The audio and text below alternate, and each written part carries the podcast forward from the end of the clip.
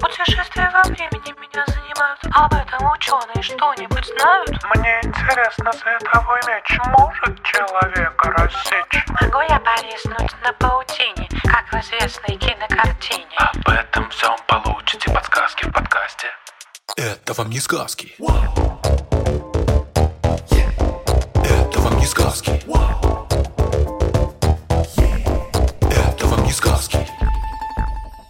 Всем привет! Это подкаст «Это вам не сказки». И я, Тата Зарубина. Всем привет. Э, Да, это подкаст «Это вам не сказки», и я Степ Кольтеевский. Нам очень часто приходят письма с вопросами про Гарри Поттера. И совсем недавно мы отвечали на вопрос про Мандрагору. В позапрошлом выпуске, если поточней. А теперь мы поговорим про то, можно ли стать невидимым, как в Гарри Поттере. Этот вопрос нам прислали несколько раз. И я же, и Всеволод, и, возможно, кто-то еще. Степ, ты понимаешь, о чем там речь? В общем, э, в Гарри Поттере на Новый год главный герой Гарри Поттер получает подарочек – мантию-невидимку. И если он ее натягивает, он как бы становится невидимым. Сразу скажу, мне кажется, что люди не могут становиться невидимыми. Ну, пока действительно не, не могут. Но вообще-то есть существа, которые умеют быть невидимыми. Степ, знаешь кто? Некоторые животные могут. Да, некоторые животные могут, и даже очень многие, по крайней мере, стремятся быть. А зачем нужно быть вообще невидимым? Зачем нужно быть невидимым Гарри Поттеру? Гарри Поттеру нужно быть невидимым, чтобы совершать всякие незаконные дельца. А зачем животным, может быть, э, это полезно? А, мне кажется, для двух вещей им это нужно. Первое – это чтобы их хищники не заметили. А второе, чтобы их жертва их не заметила. Точно, абсолютно все верно. И животные очень преуспели в этом своем стремлении стать невидимыми. Невидимым можно стать несколькими способами. Во-первых, это стать прозрачным. Каких ты знаешь прозрачных животных? Наверное, какие-нибудь слизняки прозрачные есть. Но самый очевидный ответ, мне кажется, это медузы. Медузы. Да. Но на самом деле, кроме медуз, очень многие животные, которые живут в толще воды, стали прозрачными. Есть прозрачные моллюски, например, кальмары. Серьезно? Да. Не знал. Но не только моллюски, еще бывают черви и ракообразные и всякие другие морские животные. Они так стараются быть невидимыми, что у многих из них ткани, органы, нервы, мышцы, кровь, все сделалось прозрачным. Но среди позвоночных животных тоже есть прозрачные существа. У них даже кости прозрачные. Ну, практически. В первую очередь, это тоже существа, которые живут в воде. Э, Например, стеклянные самы. Это такие небольшие рыбки. Они живут в разных пресных водоемах в Юго-Восточной Азии. И у них, как и у всех остальных самов, нет чешуи и почти нет никаких пигментов. А большинство органов расположено около головы, а все остальное тело действительно почти стеклянное. И можно увидеть, как бьется сердце невооруженным глазом. Какая гадость. Нет, это очень красиво. А когда на рыбку падает свет, она немножечко отблескивает всеми цветами радуги. Но вообще-то самые как раз, чтобы, видимо, не бросаться лишний раз э, в глаза, стараются держаться в основном в темноте. Еще прозрачными бывают личинки угрей. Угри это такие длинные тонкие рыбки. Ну, они э, живут в наших реках, а размножаться плывут в море. И там из икры вылупляются совершенно прозрачные личинки.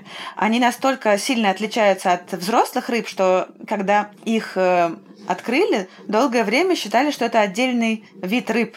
И даже дали им отдельное название. Они называются лептоцефалы. Такая прозрачная личинка плавает в море три года, до тех пор, пока она не возвращается в реки, где постепенно превращается сначала в стеклянного угря, тоже прозрачного, а потом становится уже взрослым нормальным угрем. Интересненько. Еще бывают почти прозрачные лягушки. Они тоже называются стеклянными, стеклянные лягушки. Совсем маленькие, всего там сантиметра три в длину, и большая часть их тела прозрачная. И тоже сквозь их кожу можно увидеть их внутренние органы, а спина у них в основном светло-зеленая, а, чтобы быть э, похожей на, например, на листик, на котором они сидят. Папа мне вроде показывал фотку такой лягухи. Но, в принципе, очень впечатлительно. Вот, если на нее смотреть с брюха, то там прямо видно все кишки и все остальное, что там у нее есть. Тем временем наши слушатели. А почему да? Кишки, это в этом нет ничего такого. По крайней мере, не вскрытые, когда они аккуратненько упакованы. Аккуратненько упакованы. Так вот, прозрачность это один из способов стать невидимым, но э, не единственный. Другой это камуфляж. Это способ спрятаться на фоне окружающей среды, стать незаметным или обмануть зрение своих врагов и превратиться в набор бессмысленных узоров или пятен в их глазах. Этот способ прятаться доступен и людям благодаря специальной одежде или раскраске, и он тоже называется камуфляжем. Этим пользуются, например, военные или охотники. Угу. Да, они носят э, специальные костюмы, которые надевают тоже в цвет окружающей среды. Например, если человек идет в лес, он э, надевает костюм в зеленых тонах, тоже обычно с пятнами. А если он э, работает на снегу, то это обычно белый костюм.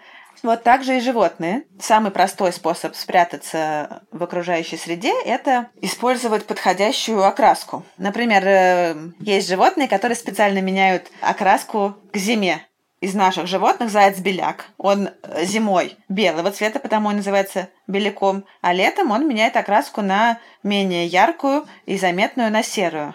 То же самое с песцом или с горностаем происходит. Другие животные, которые в основном живут э, в местах, в которых э, снежно круглый год, как белый медведь, например, или полярная сова, они круглый год и остаются светлыми. И это, конечно, им помогает быть менее заметными на фоне снега.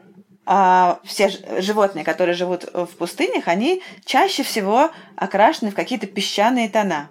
А животные, которые живут рядом с нами, они тоже выбирают себе какие-то не очень заметные цвета, чтобы быть незаметными в лесу. Это какие должны быть цвета? Допустим, какие-нибудь, как земля или как кора. Да, серо-бурые какие-нибудь, и у некоторых бывают зеленые. А у кого зеленые? Ну, например, кузнечик зеленого цвета. Ты никогда в жизни так его на траве не разглядишь, если не будешь всматриваться. А, ну да. А какую-нибудь сову, которая сидит на фоне ствола дерева, тоже очень трудно заметить, потому что она очень подходящих цветов. Но это еще цветочки. А вот бывают э, животные, которые действительно мастера маскировки. И они становятся похожи на те вещи, на которых они живут, не только по цвету, но и по форме. Сейчас мы проведем со Степой эксперимент. Я буду показывать Степе картинки, и э, Степа будет пытаться быстро понять, кто же на них изображен. Так, хорошо, я вот вижу картинку, и на ней изображен жучок, который вроде называется палочник. Нет, это гусеница. Гусеница! Это гусеница бабочки-пяденицы, которая цепляется задними лапками к ветке, вытягивается так вот и замирает. Иногда ее просто совершенно невозможно отличить от веточки, на которой она сидит. Просто как будто бы это часть э, дерева. Нужно быть суперопытным человеком или суперопытным хищником, чтобы ее разглядеть. А это бабочка, и она абсолютно слилась с березой. Неплохо. Да, это бабочка березовая пятница. И про нее есть интересная история, что обычно эти бабочки как раз так и выглядят. Эта окраска помогает им э, быть незаметными на фоне стволов деревьев, на которых они любят жить. Но, начиная с середины XIX века, когда в крупных городах Европы воздух стало выбрасываться много сажи, и стволы деревьев из-за этого стали темнеть. И ученые обнаружили, что вместе с этим стали появляться темные березовые пятницы. Если раньше они были всегда вот такие, или почти всегда вот такие, то чем темнее становились стволы деревьев от сажи, тем больше становилось темных э, березовых пядениц. Они как раз не были вымазаны в саже, они такими рождались темными, потому что им так было удобнее прятаться, и на них э, хуже видели и меньше нападали хищные птицы. А потом, когда сажи стало снова меньше на деревьях, количество темных березовых пятниц снова уменьшилось, и теперь они опять в основном светлые. Интересно. Вот мы с тобой обсудили гусеницу, которая похожа на веточку, но они бывают, э, выбирают себе самые разные объекты для подражания. Некоторые похожи на опавшие березовые сережки, а некоторые похожи на птичьи какашки. Ту-ту-ту! Начинали про Гарри Поттера, заканчивали птичьими какашками. Но мы еще не заканчиваем. Гарри Поттер вернемся. Смотри, Степ, вот картинка с палочниками. Они невероятно похожи на засохшие листики.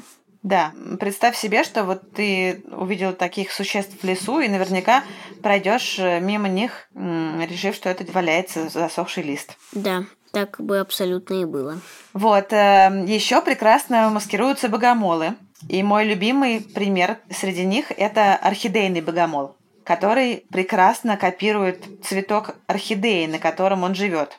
А, Там он, он сидит на этом цветке, прикидываясь частью этого цветка, и поджидает э, каких-нибудь насекомых, которые прилетят опылять орхидею, чтобы их съесть. Вылитая орхидея. Вот я, я даже вот именно надо было приглядеться, чтобы увидеть его. А, еще бывает такая рыба-камень, очень ядовитая хищная морская рыба с острыми плавниками, в которых э, она прячет свой яд, но чтобы хорошо прятаться в засаде, она складывает все свои плавники и прикидывается камнем и оживает. Она может очень долго неподвижно лежать в виде камня в засаде. А как только мимо нее проплывает какая-нибудь вкусность, она немедленно оживает и съедает свою жертву. Это все можно перечислять бесконечно. Мы потом, может быть, несколько картинок выложим в наш Инстаграм, чтобы все слушатели могли насладиться этими картинками и, и талантами животных в области маскировки. Напоминаю, наш инстаграм называется гусь-гусь.academy. Да, и, в общем, там э, могут быть и ящерицы, и лягушки, и жабы, и насекомые, и пауки. Многие из них супер классно умеют маскироваться. А еще я знаю как раз животное, которое может становиться, можно сказать, невидимым. А, Это хамелеон. Ты знаешь, хамелеоны чаще всего используют изменение цвета не для маскировки, а, ну, например, э, как реакцию на изменение температуры воздуха или влажности, а также для общения со своими сородичами. Например, э, если встречаются два самца, чтобы выяснить отношения, например, они спорят за самку, они принимают угрожающую позу и становятся яркими. И когда один из самцов признает себя проигравшим, он бледнеет и уходит. Ну и также, например, изменением цвета самец реагирует на самку, чтобы, наоборот, привлечь ее внимание к себе. В обычной жизни они бывают скорее зеленовато-коричневыми, а когда они становятся более яркими, это скорее желтые и красные оттенки, если не ошибаюсь. Тат, у меня к тебе есть вопрос. Как хамелеон меняет свой окрас? У него какой-то супер-мега-пигмент, который может менять все цвета? Или что? Это супер вопрос. Сейчас я про него расскажу. Просто я хотела сначала тебе рассказать про то, что если хамелеоны скорее используют свою суперспособность менять цвет для каких-то других целей, то есть животные, которые делают это для маскировки. Например, рыба камбала, такая морская рыба, которая большую часть своей жизни неподвижно лежит на дне и меняет рисунок на своем теле, чтобы сливаться с камушками или с песком, в зависимости от того, на чем она лежит. А- Умная рыба. да, очень. И очень красивая и вкусная. Но чемпионы в этом деле – это головоногие моллюски. Ты, наверное, уже понял, что это мои любимые животные, Степ. Каракатицы и осьминоги умеют супер быстро придумывать у себя на коже очень сложные разноцветные узоры. И они умеют менять эти картины по своему желанию. Самый простой пример это если вот какая-нибудь каракатица тоже плывет над песчаным грунтом, то она становится светлой, а если она плывет над галькой, то она становится темной в крапинку. И иногда бывает, что это на самом деле не просто светлые темные окраски, а какие-то полоски, клеточки, точечки, ну, в общем, какая-то невероятная красота. Как же они это делают? У животных, которые умеют менять цвет, э, хамелеоны, каракатицы и камбалы. В их коже есть огромное количество пигментных клеток, которые называются хроматофоры. Хроматофоры наполнены краской или пигментом. К каждой клетке подходят нервы и специальные мышцы, которые умеют растягивать ее в разные стороны. Когда клетка растягивается, ее диаметр может увеличиваться в десятки раз. И вместе с этим увеличивается площадь, которую занимает содержащаяся в этой клетке краска. По сути, это когда рассказывают про этот механизм, эти хроматофоры сравнивают с пикселями. То есть можно сказать, что вся кожа такого существа состоит из разных пикселей. И иногда пиксели того или иного цвета увеличиваются. Например, каракатица оценивает картинку, в которой она находится, и посылает сигналы к хроматофорам, и таким образом одни пигментные клетки растягиваются, а другие сжимаются, и так получается узор, который лучше всего подходит в данный момент для маскировки. Такой вот механизм изменения окраски. Но это еще не все, что они умеют в области маскировки потому что каракатицы и осьминоги могут менять не только цвет, но и текстуру кожи. То есть э, у них на коже могут вырастать какие-то выросты, которые помогают им имитировать э, водоросли, камушки или кораллы. И благодаря этому они могут становиться действительно совершенно невидимыми. А всегда ли это работает? Вот мантию можно забыть дома. Конечно, камуфляж работает не всегда, потому что животные, как мы уже с тобой обсудили, они приспосабливаются к какой-то привычной для себя действительности. И если их вырвать из этой действительности, они сразу становятся более заметными. Например, многие животные, которые нам кажутся очень яркими, на самом деле тоже прекрасные маскировщики. Просто мы их привыкли видеть вне их э, среды обитания. Вот, например, тигр. И мы его привыкли видеть э, в зоопарке. Он не наш ближайший сосед, э, поэтому мы не видим его обычно в естественной среде, а видим в зоопарке. И в зоопарке, ну, обычно все-таки кажется, что это довольно яркое существо, что ему трудно спрятаться. А тем не менее, обычно тигр бывает довольно природе на фоне зарослей сухой травы, в которых обычно тигр живет, его довольно трудно увидеть. Э, его окраска с вертикальными полосками его хорошо прячет в траве. Примерно так же работают круглые пятна на шкуре некоторых лесных зверей, например, леопарда. Леопард тоже кажется довольно ярким существом, но эти пятна похожи на круглые блики света или, наоборот, тени от листвы, которые в лесу везде. И на этом фоне леопард тоже теряется, то, чего он и пытается достичь. Но мы привыкли их видеть в зоопарке, или если кто-то ходит и там, а их э, яркая окраска просто кричит о себе, и, конечно, никакая маскировка там не работает. А вот люди могут или смогут ли овладеть навыком невидимости. Кроме э, камуфляжа, который мы с тобой уже обсудили, есть шанс, что плащ-невидимка действительно будет создан. Сейчас многие ученые работают над тем, чтобы научиться делать предметы невидимыми.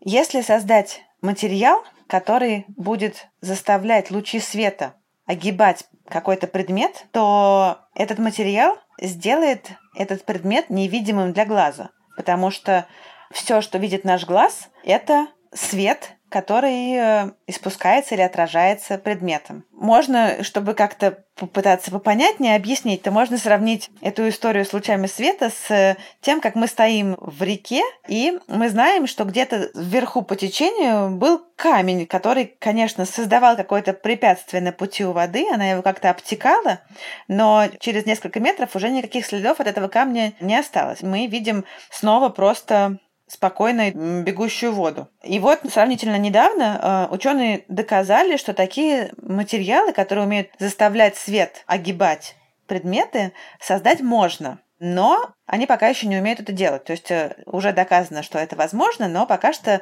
вопрос в технологиях. Но, кажется, это уже э, вселяет надежду, что рано или поздно это все-таки получится. И плащ-невидимка станет реальностью, а не только героем сказок и истории о Гарри Поттере. Буду рада этому. Знаешь, как я бы использовал плащ-невидимку? Как? Я бы отпрашивался на уроках в туалет, а потом таинственно исчезал бы. Что бы ты таинственно делал под этим плащом? Я бы запирался в шкафчике и играл бы в планшет. Коварный план. Остается надеяться, что они успеют его изобрести, пока ты еще будешь учиться в школе. Да.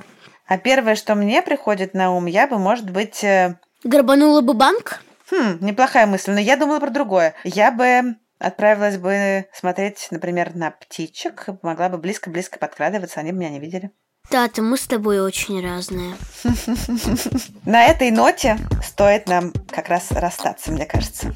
Да. Мы благодарим редактора Асю Терехову, звукорежиссера Диму Гудничева Фактчекера Михаила Трунина, расшифровщика Кирилла Гликмана. и композитора Михаила Соробьянова. Слушайте наш подкаст везде, где только можно, и особенно в Гусь-Гусе, потому что там вы можете послушать не только наш подкаст, но и, например, курс про Гарри Поттера. Да. Оттуда вы сможете узнать, что в Гарри Поттере правда, а что нет, и правда ли в английских школах живут призраки. Всем пока! Всем пока.